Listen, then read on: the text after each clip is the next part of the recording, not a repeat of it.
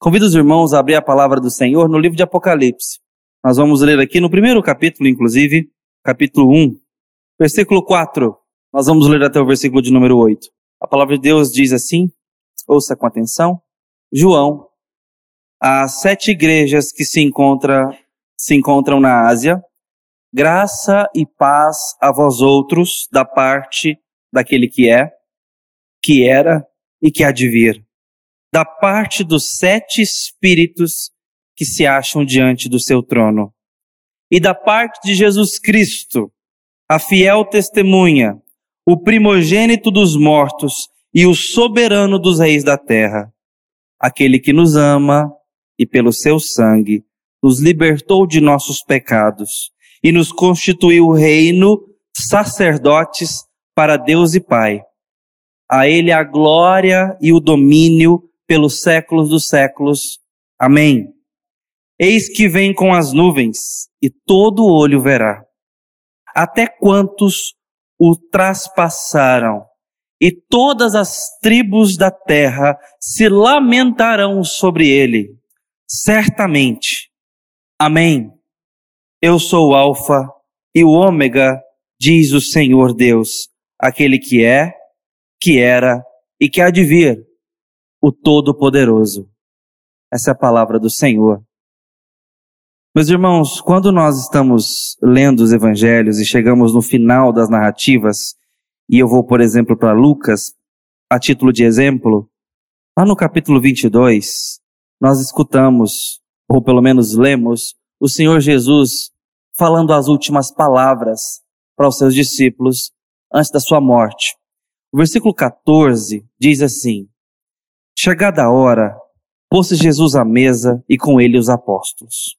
E disse-lhes: Tenho desejado ansiosamente comer convosco essa Páscoa antes do meu sofrimento.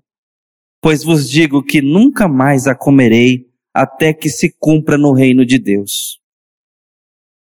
E tomando um cálice, havendo dado graças, disse: recebei e repartir entre vós. Pois vos digo que, da agora em diante, não mais beberei do fruto da videira, até que venha o reino de Deus. E tomando um pão e tendo dado graças, o partiu e lhes deu, dizendo: Isso é o meu corpo oferecido por vós. Fazei isso em memória de mim. Semelhantemente, depois de cear, tomou o cálice, dizendo: Esse é o cálice da nova aliança, no meu sangue, derramado em favor de vós. Todavia, a mão do traidor já está comigo à mesa. Porque o filho do homem, na verdade, vai segundo o que está determinado, mas ai daquele por intermédio de quem ele está sendo traído. Então começaram a indagar entre si quem seria dentre eles o que estava para fazer isto. E o Senhor Jesus ainda o encoraja posteriormente o que tem a fazer, faz-o depressa. E sai Judas para vender o nosso Senhor Jesus por 30 moedas. Para depois ter o seu, talvez, discípulo mais engajado, Pedro, o negando três vezes, para não se identificar com Cristo no seu sofrimento. E ele é humilhado. Cospem, açoitam, ferem Cristo com um chicote de ossos, de pequenos metais pontiagudos colocados nas extremidades de cordas de couro, rasgam suas costas, penduram de forma vexaminosa uma coroa no famoso rei dos judeus, colocam até um manto sobre ele e tomam sobre si nas costas dele, colocam um madeiro dado aos piores da região, da época, os criminosos. Carrega a tua cruz e morre, rei. E certamente aqueles homens começaram a agir, talvez de forma que eles não haviam agido até então. Eu digo soldados, porque você vai perceber nas narrativas, principalmente do sábado, um ódio, uma violência naqueles soldados, uma forma de gerar vergonha em Cristo que até então não tinha se manifestado em todas as autoridades que lhe foram contrárias, inclusive. Religiosos se levantam no sinédrio e fazem um acordo de entregar Jesus. Os seus discípulos lhe negam. Sua família está longe. Ele ora ao Pai pedindo, se possível, Pai, me passa essa dor. Uma dor que não vem apenas com um completo flagelo humano de fazer um Deus eterno e intocável, completamente supremo e espiritual, mas que agora, de forma humilhante, se humaniza, se encarna, nasce de uma mulher para poder morrer esta morte, precisamente esta morte, que, como eu ia dizendo, não conta apenas com um completo esmagamento físico, um sangramento, um dilaceramento físico para fazê-lo sangrar, ser perfurado, chacoteado, porque o seu sofrimento não é apenas de ordem dolorosa da carne, dos machucados, dos ferimentos, mas também de ordem moral. Jesus sofre vergonha. Jesus é tomado por criminoso, por inútil, por indesejável, por imprestável, por escória. Alvo dos nossos cuspes, alvo das nossas, maldiz, das nossas maldições, alvos dos nossos xingamentos. Isso estava acontecendo na peregrinação da paixão. É essa morte que o Filho de Deus eterno veio morrer. Serei rejeitado pelos homens, pelos principais sacerdotes, pelos escribas, e morrerei. Marcos capítulo 8. Jesus sabia muito bem o que estava fazendo aqui. Faltava nos ensinar o que nós deveríamos fazer com o que ele estava fazendo. E ele fez isso. Ele senta então com os seus discípulos e diz: Eu estava ansioso esperando esse momento para cear com vocês. Vocês conseguem imaginar a mente do nosso Senhor Jesus? Ansioso, esperando para estar à mesa com seus discípulos e poder comer do pão e do vinho e conversar com eles, dizendo: Eu estou indo embora. Vocês vão me trair ainda aqui hoje.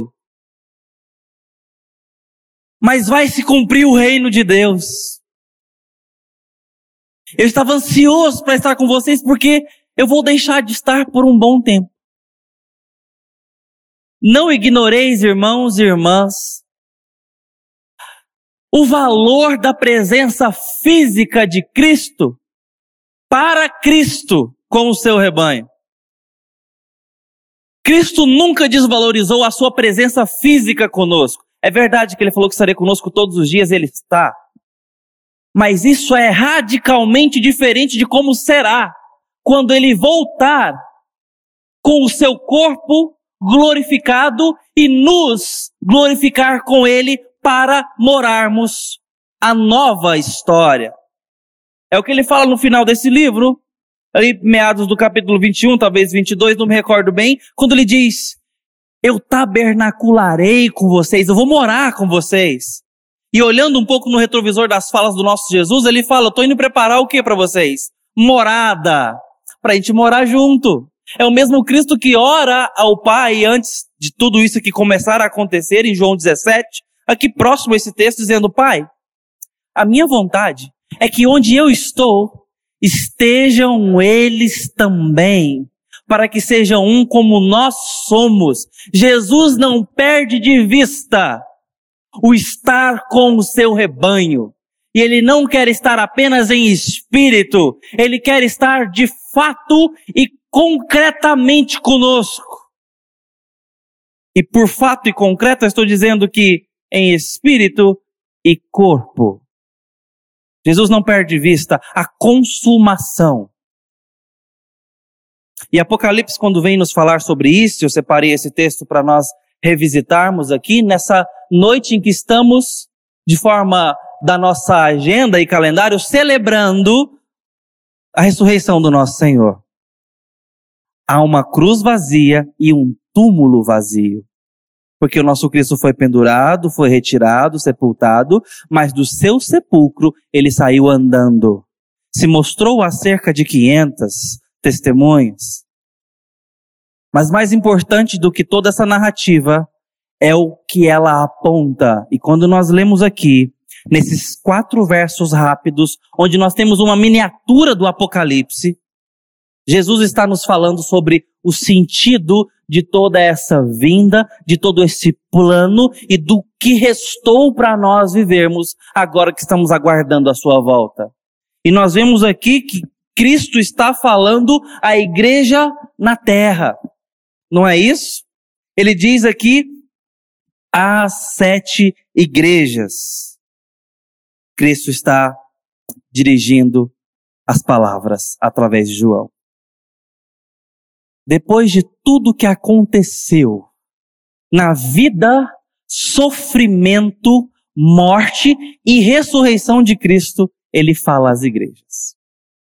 Anda no meio delas como esse livro ainda nos narrará, se você segue a leitura, porque ele anda no meio dos candeeiros de ouro, ou seja, as igrejas. Ele está no meio dessa igreja. Ele está participando da peregrinação dessa igreja e ele quer falar com essa igreja. Antes de mais nada, entenda que a abertura desse livro, ou seja, esse destinatário, está nos mostrando que Cristo está falando com a igreja na história.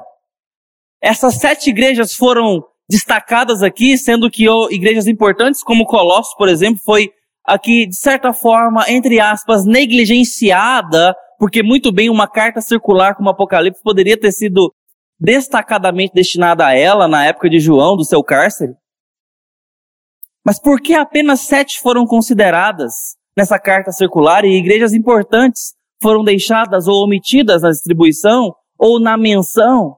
Meus irmãos, é porque o número 7 ele tem uma função ó, recorrente no livro de Apocalipse para mostrar completude, para mostrar perfeição de completude. Em todo momento que ele aparece, ele tem essa função, essa funcionalidade literária de semântica para nos apontar que isto é completo. Ou seja, quando já no começo uma carta destinada historicamente para igrejas reais, que tem endereço, que tem CEP, e que tem seus próprios problemas pontuais, mas são sete igrejas, Cristo quis nos mostrar que na distinção dessas sete igrejas, toda a igreja do tempo e do espaço está sendo considerada nas suas palavras. Ou seja, essa carta foi direcionada para aquelas igrejas e é, portanto, direcionada a esta igreja. Porque ele quer falar no tempo e no espaço com todas as suas ovelhas. Estando debaixo da perseguição que o primeiro século estava, e também a perseguição que os outros séculos inventaria. Essa carta chega até nós, da parte do Cristo ressurreto, mas também tem outras partes. Esse Cristo, então, através também de Deus Pai e do Espírito, ao fazer essa saudação, no versículo 4, diz graça e paz. Que, que o Cristo ressurreto tem a dizer para nós, meus irmãos? Graça e paz. Parece pouco. Talvez a gente passaria rápido por isso aqui. Mas não podemos. Nós precisamos da graça e da paz prometida para o Senhor Jesus pelo Senhor Jesus. Nós precisamos de graça, meus irmãos, porque não tem outra forma de entrarmos em comunhão com Ele. Nós não merecemos a atenção do nosso Criador. Nós não merecemos a bondade de um Deus Santo. Nós não merecemos o cuidado de um Pai eterno. Mas lá está o nosso Deus dizendo: graça, graça a vocês. Eu dou o meu favor a vocês e paz. Nós precisamos de paz. A igreja perseguida do final da primeira década precisava de paz. Eles precisavam de paz.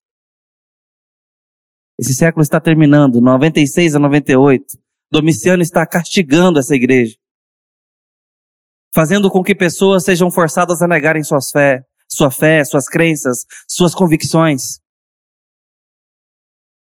Tratando pessoas com crueldade, com violência. E Jesus vem dizendo: graça e paz a vocês. Jesus deixa-nos a paz dele. Ele já tinha prometido isso. A minha paz vos dou, não vou lá dou como a dá o mundo. Jesus veio e prometeu a sua oferta de paz. Aqueles que estão olhando hoje para a mensagem do Evangelho precisam ter essa expectativa de ter a paz que Cristo dá, porque Ele está arquitetando, elaborando uma nova criação, um novo reino, uma nova aliança para vivermos debaixo, um novo momento, uma nova estrutura de vida, de tal forma que agora nós andamos orientados, mas com destino. E isso envolve um planejamento de paz. Aqueles que nunca estiveram em guerra talvez não vão valorizar esse presente do Senhor nessa saudação. Esse pequeno detalhe nessa saudação. Mas eu sei que não é a verdade para a maioria de nós. Há guerras na nossa casa. Há guerra no nosso coração. Há batalhas duras sendo vividas nas nossas vidas profissionais, afetivas, na nossa vida social, na nossa vida de fé. Há pessoas aqui que ainda não têm liberdade de testemunhar sua fé em sua casa. Há pessoas aqui que ainda não têm a vida da fé colhida na vida dos seus filhos, talvez do seu cônjuge. Há pessoas aqui que estão em guerra, pelo coração do próximo. Há pessoas aqui que estão perseguidas por conta das suas posturas de fé no trabalho, de suas escolhas, de suas opções firmes na postura que adota diante das pessoas que não creem no seu mesmo Jesus. Há pessoas aqui que estão em guerra pelo seu casamento, em guerra pela aliança que fizeram, Há pessoas aqui que estão em guerra pela saúde da sua família. Há pessoas que certamente estão em guerra com o próprio coração, lutando com a própria fé. Jesus está dizendo a você: paz. Eu desejo paz a você. Ele não deseja como quem torce. Ele deseja como quem faz. E tem todo o poder para isso. Graça e paz escritas por João, mas que não é da parte dele. É da parte daquele que era, que é e que há de vir. Ande comigo aqui pela Trindade agora. Aquele que sempre foi é quem está nos dizendo paz. A eternidade está em movimento, querida igreja. Um Deus que sempre existiu, que está presente e que virá. É esse que se comunica com a igreja na história. Hoje pela manhã eu tive a oportunidade de falar com uma pequena, talvez pré-adolescente, uma criança. Talvez ali com seus 11 anos de idade. E ela falava, pastor, eu quero crer. Eu quero ter certeza da minha fé. E via de regra seus olhinhos marejavam. Eu não quero ter medo. Como que eu faço? E nós entramos ali numa conversa profunda sobre a nossa segurança em Jesus. Sobre como que Jesus produz fé no nosso coração. E que as perguntas que nós temos acerca de Jesus e da nossa própria fé, ainda que pequenina, são perguntas que o Espírito Santo gera, porque sem o Espírito Santo dando graça e paz, nós simplesmente desprezamos a cruz de Cristo e não queremos pensar sobre essas coisas. E eu falava para ela, essas perguntas são porque Jesus está perguntando dentro do seu coraçãozinho. Está colocando a palavra dele no seu coração. Você está perguntando porque está aí.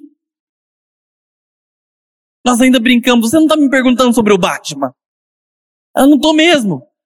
E você acredita que o Batman existe mesmo? Não, pastor. Exatamente.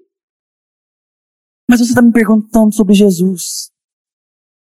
Você não está me perguntando sobre unicórnios. Ou seja, Jesus está aí, te incomodando para você crer. Aquele que era, que é e que há de vir. Você crê nele? Você crê num Deus eterno? Que nunca nasceu? Que não tem começo, não terá fim? E que, talvez mais radical de que tudo isso, e talvez mais desafiador a nossa fé e compreensão do que essa eternidade que nós não conseguimos entender, se interessa no presente e intervém. Você crê nisso? Eu preciso perguntar isso pro meu coração e pro seu. Faça como essa criança hoje de manhã. Consulte a sua fé. Pergunte o seu coração se ele está crendo em Jesus. Se ele está crendo num Deus Pai eterno, que não tem começo, mas que ainda é e que há de vir. Deus está em movimento. Ele não apenas é perene, eterno, mas ele se movimenta. Nós cremos num Deus e num Deus que intervém, que mexe.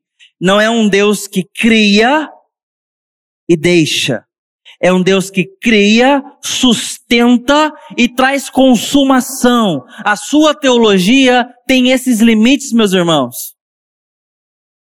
Porque precisamos para crer e para caminhar firme, principalmente quando a dúvida bater especialmente quando questionarem a saúde da nossa fé ou a fibra da nossa fé. Quando o sofrimento bater a porta, precisaremos ter o que trazer a, a memória para dar esperança. Se não tivermos chão para pisar, para onde correremos?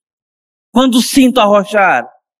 E esses irmãos estão nessas palavras arrochados estão cutucando ele, se não sangrando, dizendo: nega esse Cristo, senão tu morres. Abandona essa fé.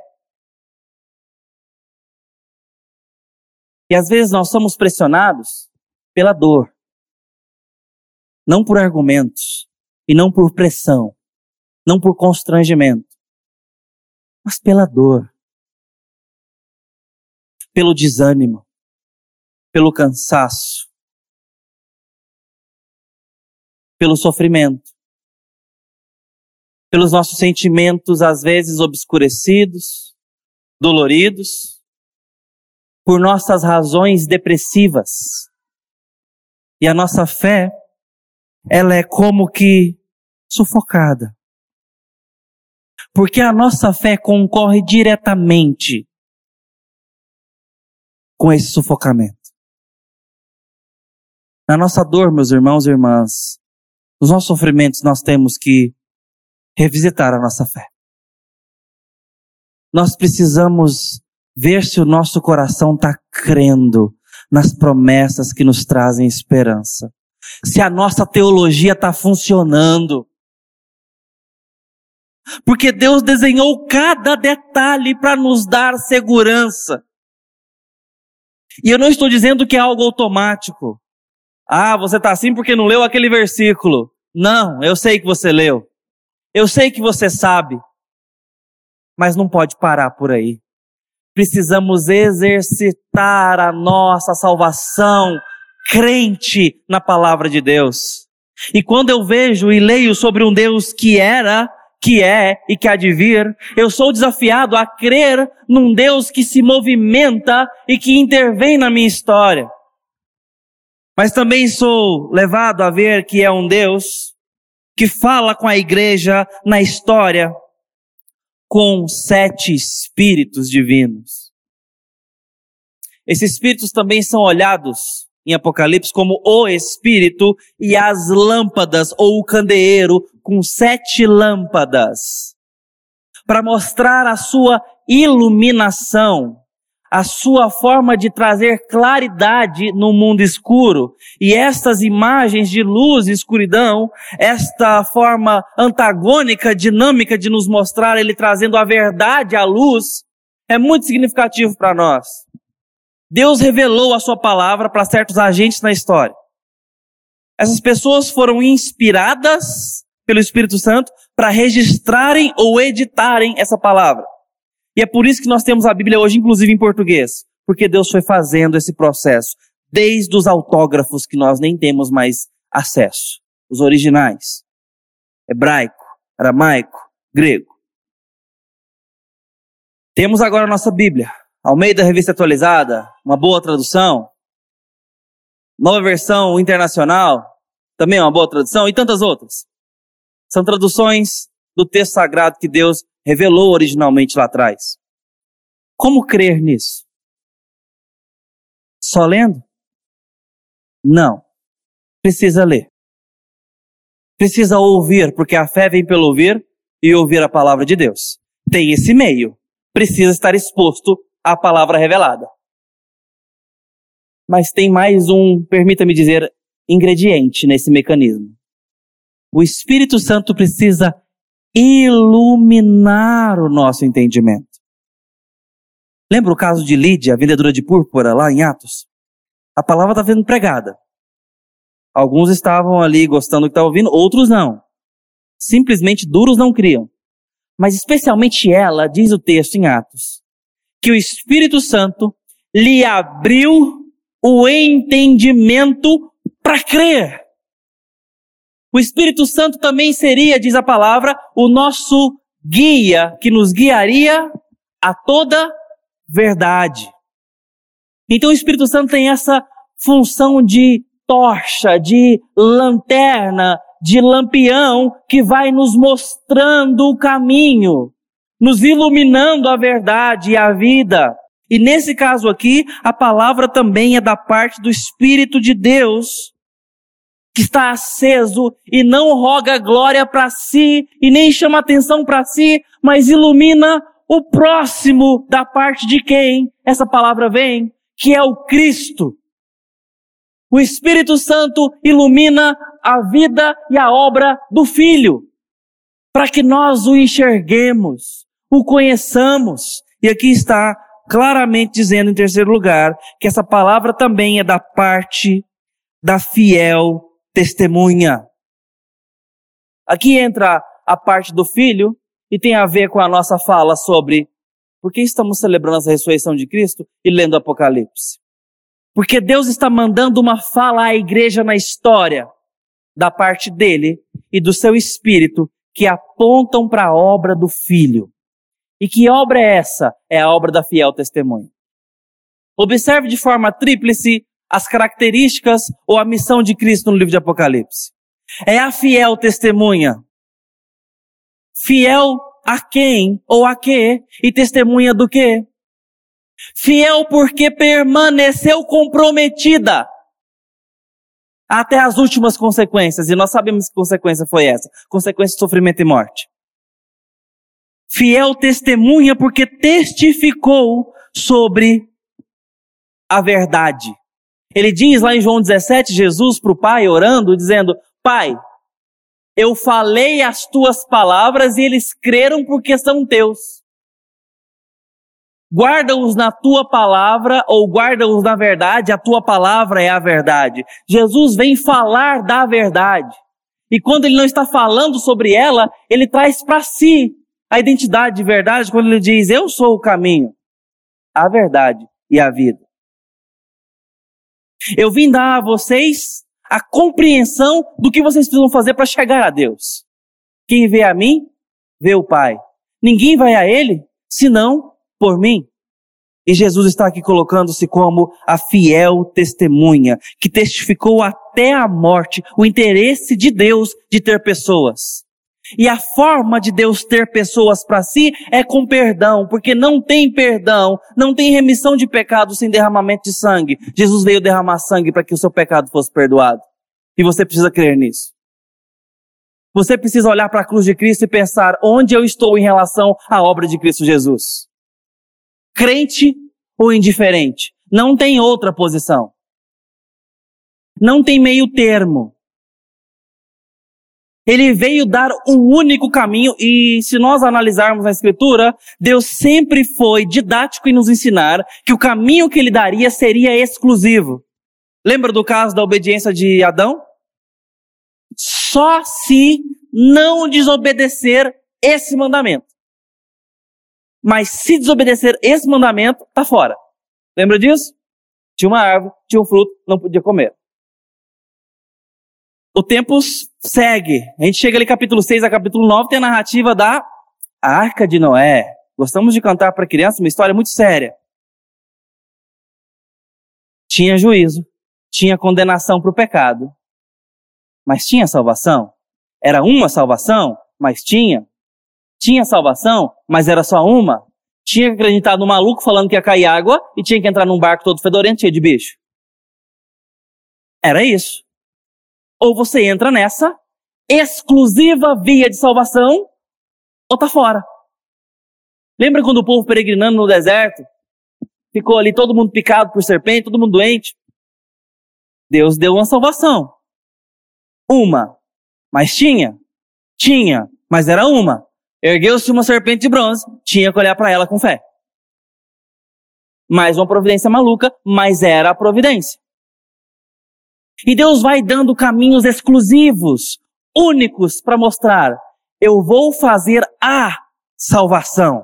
Essas aqui são momentâneas, são circunstanciais, porque eu estou preparando o coração da história humana para que vocês entendam que quando eu falar que somente pelo Cordeiro de Deus pessoas serão perdoadas para a salvação e para ter relacionamento comigo, vocês entendam porque eu tenho ensinado que o meu caminho é exclusivo. É uma porta estreita e apertada, mas tem uma porta aberta que eu abri com sangue.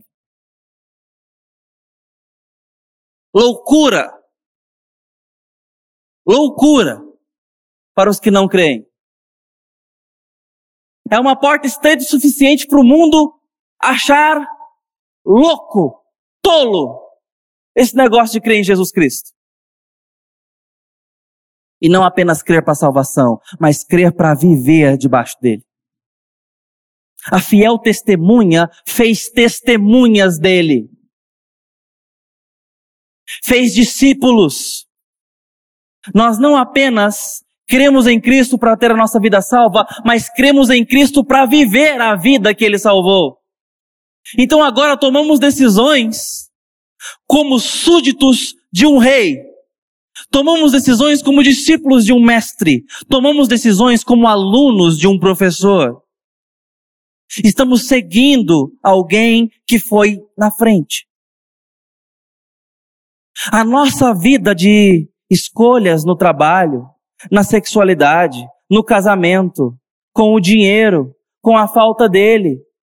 As nossas escolhas com relação aos rumos de nossa vida, à nossa vocação, ao nosso uso do tempo, ao nosso emprego de trabalho, ao nosso emprego de energia, passa por uma mente cativa a Cristo Jesus.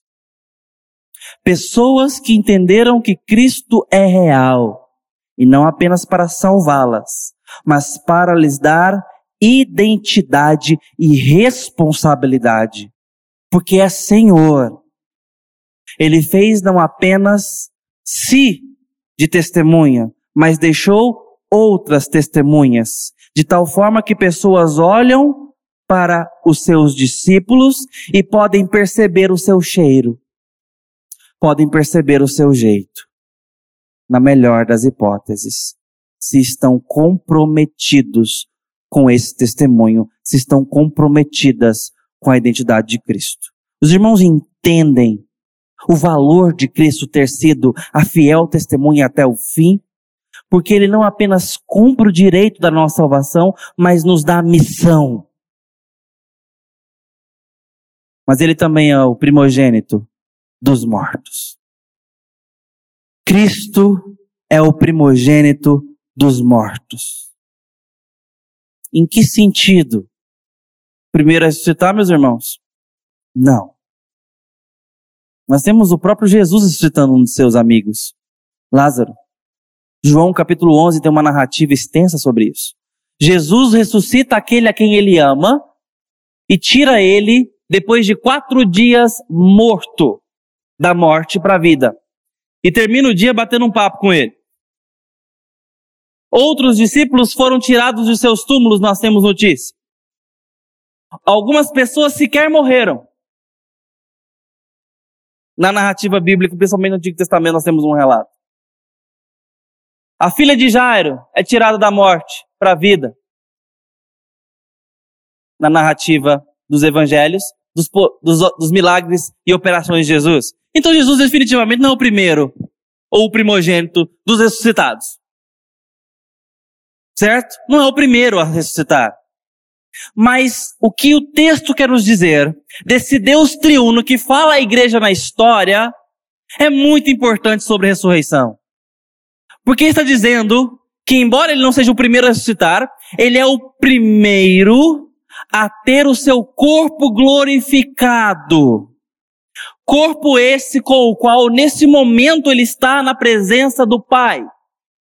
Corpo esse que, nesse momento, ele está encarnado no paraíso. Sendo a única, certamente, matéria que não espírito no meio da presença do Pai e daqueles que morreram com Cristo morreram sendo salvos. Lembra daquele ladrão da cruz, para que isso não fique muito confuso na sua mente? Hoje mesmo estará comigo no paraíso. Ele morre, desce da cruz, seu corpo fica ali certamente jogado numa vala, apodreceu na história, mas ele também foi para o paraíso. Que parte que foi? A parte espiritual, meus irmãos. E também a parte comunicativa com a parte espiritual, a parte que conversa. Por isso que espíritos falam. Tem gente que tem medo dessas coisas, mas é a parte que comunica é a parte espiritual. E ele vai para a presença do Pai, sem corpo. Mas Cristo nos deixou uma promessa de que ele voltaria e na sua segunda vinda ressuscitaria os mortos. Uns para glória outros para condenação. E esses que são ressuscitados para glória terão os seus corpos novos e glorificados, semelhantes ao do primogênito.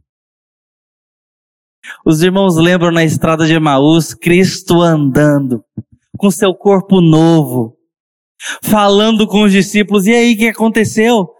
Só você não sabe? Conta para mim. Eles começaram a contar para Jesus. Jesus então falou o seguinte: vocês são muito lentos para entender as coisas. E começou a fazer uma aula de panorama no Antigo Testamento com aqueles irmãos, com aplicação e revelação messiânica. Deixa eu mostrar para vocês o que foi revelado sobre mim em Gênesis, em Êxodo, nos profetas, nos Salmos. E Jesus começou a mostrar acerca de Cristo no Antigo Testamento para eles. E o coração deles ia aquecendo. A forma de falar certamente era daquele mestre que morreu há três dias. Mas talvez o timbre de voz não fosse o mesmo. E certamente o rosto não era o mesmo. Talvez sequer se parecia agora com Maria e com José. Talvez agora o desfalecimento e a feiura de Jesus tenham acabado. E deixa eu abrir um parênteses aqui, meus irmãos a esperança para nossa feiura. Nos padrões mais perfeitos desse mundo, o nosso corpo glorificado não terá defeito. Aguenta as pontas. Deus está trabalhando nisso. E não apenas nesse aspecto das nossas dores, mas radicalmente em todos os outros aspectos. Ele é o primogênito, porque é o primeiro mas não será o único. Ele ressuscitará a sua igreja para habitar no novo céu, mas também que possui uma nova terra, que esse corpo diz respeito. Faz sentido ter um corpo para habitar nessa nova terra. E ele é o primeiro, saiu andando daquele túmulo para que nós um dia pudéssemos entrar andando na nova terra. Não vamos ficar flutuando com roupa branca tocando harpa, não, meus irmãos. É vida com corpo e alma. e coração, e intelecto, e emoção e paixão. Essa é a vida que nos guarda, que é guardada e planejada para nós. Cristo se assenta e come com seus discípulos com seu corpo ressurreto. Eu estou dizendo essas coisas, meus irmãos, para que no dia que celebramos a ressurreição de Cristo, possamos já nos animar e celebrá-lo pela ressurreição que foi prometida a nós e aos nossos entes queridos que morreram em Cristo. Nós vamos nos reencontrar. Glorificados, estaremos juntos. Você não gosta de se separar dos seus filhos? Talvez uns aqui estão chorando porque os filhos estão se mudando indo para a faculdade. Talvez já estão com saudade de casa, os filhos que aqui estão e deixaram a família. Deixa eu te dizer uma coisa. Quer ficar junto do seu pai e de sua mãe? Prega para eles. Prega para eles. Senão vocês não vão morar juntos. Prega para os seus filhos, senão um dia vocês serão separados. Eternamente. Maridos, preguem para suas esposas e sejam testemunhas de Cristo Jesus nos seus lares. Assumam seu papel de sacerdotes para que a fé reine na sua casa e no seu lar. Senão um dia Jesus separará suas ovelhas e vocês serão divididos eternamente e apenas alguns celebrarão. Pregue para os seus filhos. Pregue para o seu marido, mulher. Ore pela salvação dele. Até quando, pastor? Até o fim. Até chegar a bênção. Porque Cristo deixou uma porta estreita, mas tem uma porta. Ore até você vê-los passar nessa porta. Antes disso não dá para parar. Antes disso não podemos parar de pregar. Eu estou dando um exemplo intimista, poderia estar falando dos povos não alcançados. Mas ele é o primogênito daquele que está preparando para nós novo corpo e nova vida, nova história. Cristo é a fiel testemunha que morreu uma morte injusta por uma causa justa, o primogênito dos mortos que não mereceu a morte e nem pereceu nela, mas a venceu e ressuscitou para nos dar a mesma vitória. Eventualmente vamos morrer, se ele não volta antes. Mas todos ressuscitaremos. Uns para glória com ele, outros não. Ressuscitarão para ter um corpo para uma eternidade de sofrimento. Credo, pastor, a gente está aqui em festa, celebrando e tal, você tá falando essas coisas. Sim, a Bíblia fala essas coisas. E é importante que talvez, como aquela criança falou comigo hoje de manhã, nós perguntemos o nosso coração. Eu preciso de mais fé? Ou já está bom? Eu amo Jesus o suficiente? Sequer amo Ele de fato? Consulte o seu coração. Porque esse que é o primogênito dos mortos, em último lugar, também é o soberano dos reis da terra. Esse Deus que testemunhou até a morte para cumprir o plano de salvação, é também esse que prometeu a nós a ressurreição para nos dar esperança. É rei. E no seu reinado, ele fez um reino de sacerdotes. E nós poderemos desfrutar desse reinado de uma forma positiva, se crermos no nome dele agora na história. Porque nas suas mãos está o governo. E o futuro que nos aguarda é onde Deus reina.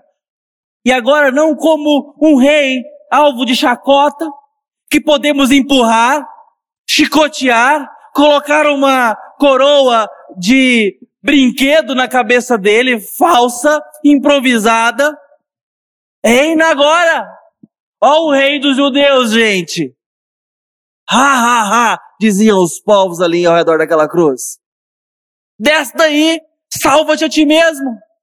Meus irmãos, é o soberano dos reis da terra, que há pouco tempo atrás sua crucificação disse a Pilatos, nenhum poder teria se dos céus não te fosse dado, mas foi dado porque eu preciso morrer pelo meu povo.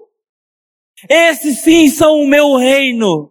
Reino de sacerdotes, que eu derramo meu sangue para que eles sejam comprados. E não apenas comprados para viver eternamente, mas para terem sua ressurreição garantida e a sua paz estabelecida de forma permanente no meu reino. É isso que Cristo estava dizendo para aquele homem, que não teve condição de entender, mas nós podemos, meus irmãos, porque o Espírito Santo certamente habita em ti para te mostrar a palavra de Deus que te diz: Cristo é Rei dos Reis e soberano dos reis da terra. Ele está acima de toda a autoridade e de toda a dinâmica da história, de todo o desenrolar histórico. E a cruz de Cristo não foi acidental. Seu nascimento não foi um milagre dentre outros tantos nem sequer, e muito menos, a sua ressurreição foi algo apenas simbólico para que ele mostrasse o seu poder. Foi algo pensado para que os mecanismos da história estivessem rodando e funcionando adequadamente para cumprir os propósitos de um Deus soberano e eterno. Esse Jesus tem que ser respondido com a própria palavra. E o texto segue aqui numa conclusão, meus irmãos. Um cântico Sabe quem é esse Jesus que ressuscitou? Que é soberano? Esse Jesus é aquele que nos ama, diz o texto. Com amor incondicional. Ele é aquele que nos ama. Meus irmãos, o amor de Deus Pai foi provado conosco. Nisto se prova o seu amor, em ter dado Cristo Jesus para morrer por nós quando ainda éramos pecadores. Se ele não poupou o seu próprio filho, o que será difícil para ele nos dar? Que oração fica agora difícil de fazermos? Que dificuldade em nossa história fica agora difícil demais? Para esse Deus que se entregou para morrer por você. Isso tem que te fazer orar com mais fé, meu irmão. Minha irmã, isso tem que te dar mais objetividade na sua aproximação de Jesus, porque ele se deu por você. Ele provou que te ama. Não se aproxima de outra forma. Mas ele também é aquele que, pelo seu sangue, nos libertou dos nossos pecados. Isso aqui é radical na nossa história. Ele nos libertou. E de acordo com Lutero, agora eu posso não pecar. Não coloque justificativas nas forças das tentações que temos recebido. Elas são proporcionais ao poder do Espírito Santo que diz não a toda oferta da tentação do diabo e da nossa própria carne. Elas não superam o Cristo que morreu por nós. Os nossos pecados, segundo Calvino, são de acordo com a inclinação do nosso coração e deliberadamente de acordo com o nosso desejo. Sua redundância teológica aqui tem o um sentido de nos dizer: a culpa é nossa quando dizemos sim para o nosso tentador e para nossas tentações, porque nós podemos dizer não agora. Fomos libertos, meus irmãos. As cadeias foram quebradas. Nós temos o Espírito Santo nos guiando a toda a verdade. Mas precisamos tomar decisões. Precisamos agir com relação a isso. Mas também, e por último, é aquele que nos constituiu reino e sacerdotes para o seu Deus e Pai. Ele nos fez reino e sacerdotes. Temos uma identidade na vida, porque ele ressuscitou e é o primeiro dentre os mortos. Ele nos identificou, nós temos um distintivo na vida e podemos agir alheios a isso podemos agir muito imersos e submersos nas nossas agendas e planos e invenções e visualizações aí do que temos para nós. Mas você está fazendo isso como reino e sacerdote de Deus, comprado para a missão.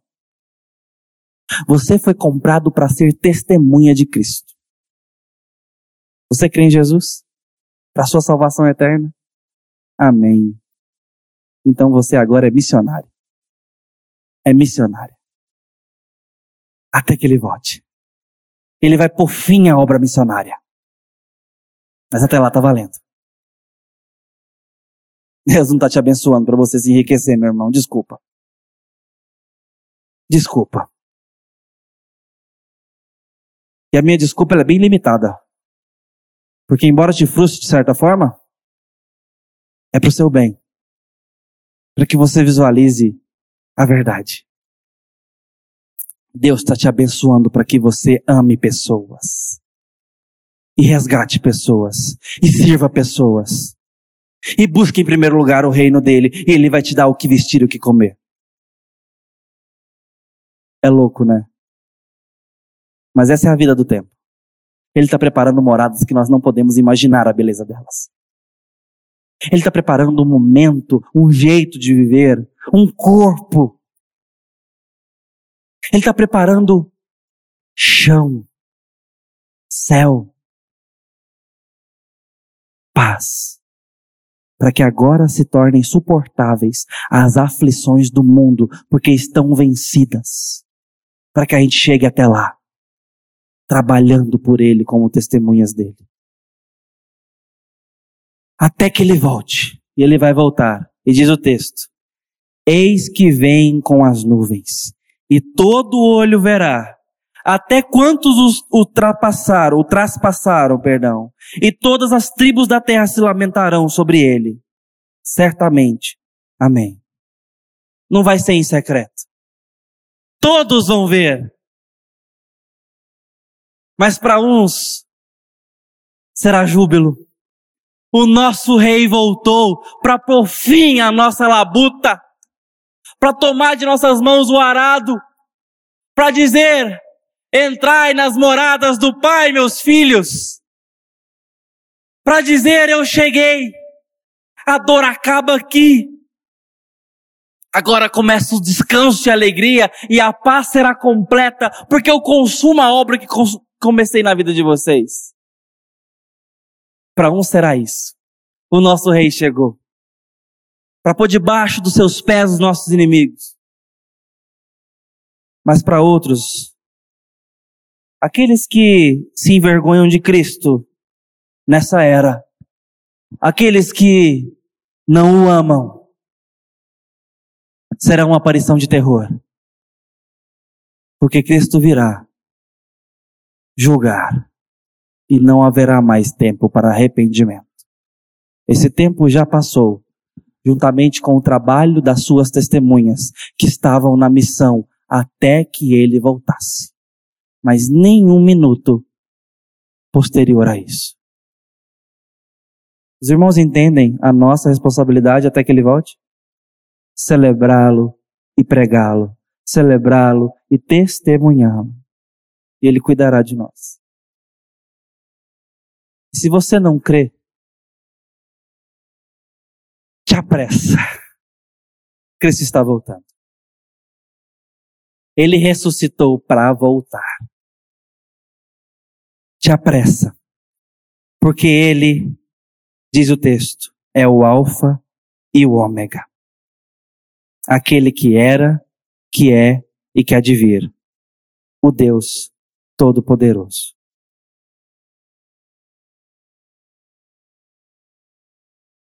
Que diferença faz se Cristo ressuscitou para você?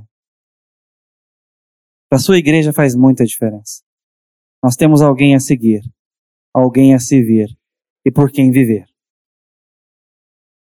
Mas se essa diferença é menor do que isso para você, eu quero te dizer nessa noite: arrepende de teus pecados e se a Jesus Cristo, para que você seja salvo e possa ter garantia de uma vida eterna.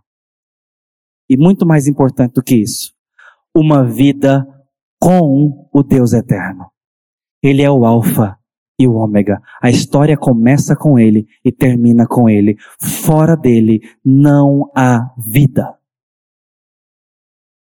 E a igreja que está aqui só pode celebrar esse nome.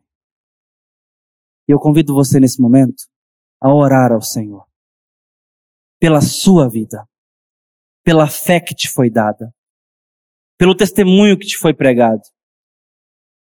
Para que haja no seu coração desejo de mais fé, desejo de mais consagração, desejo de mais adoração, um ímpeto mais missionário, mais discípulo, mais servo, que haja mais amor para o soberano dos reis da terra, aquele que nos ama e que está voltando para nós. Curve suas cabeças, feche seus olhos. Vamos falar com o nosso Deus. Ó oh Deus amado, Deus bondoso e que nos ama. Cabe a nós nessa noite celebrar o Jesus ressurreto. Porque há tanto por nós nessa ressurreição. Por nós, porque vemos um Cristo ser digno de louvor, ser digno de toda glória, um Deus que pensou detalhadamente a nossa salvação, um Espírito que nos assiste e ilumina, mas por nós também, porque a nossa salvação saiu andando do túmulo e venceu a morte, para que essa morte fosse vencida sobre nossas vidas. Ela ainda pode nos alcançar, Pai, mas não pode nos deter, porque o teu filho há de nos ressuscitar para viver com ele. E não apenas a minha vida, mas a vida das pessoas que amo, ó Deus, e estão em Cristo Jesus. Pai, eu quero encontrar a minha família, Senhor. Eu quero encontrar, ó Deus, os meus amigos. Eu quero estar com todos juntos perante os pés do meu Senhor. Onde a guerra terá tido um fim, a dor terá tido um fim, o sofrimento terá tido um fim, e a paz terá sido inaugurada. Até lá, Senhor, Dá-nos ânimo de trabalho, de amor e serviço para a tua glória e por amor das pessoas ainda perdidas e não alcançadas. Louvado seja o teu santo nome, ó Deus.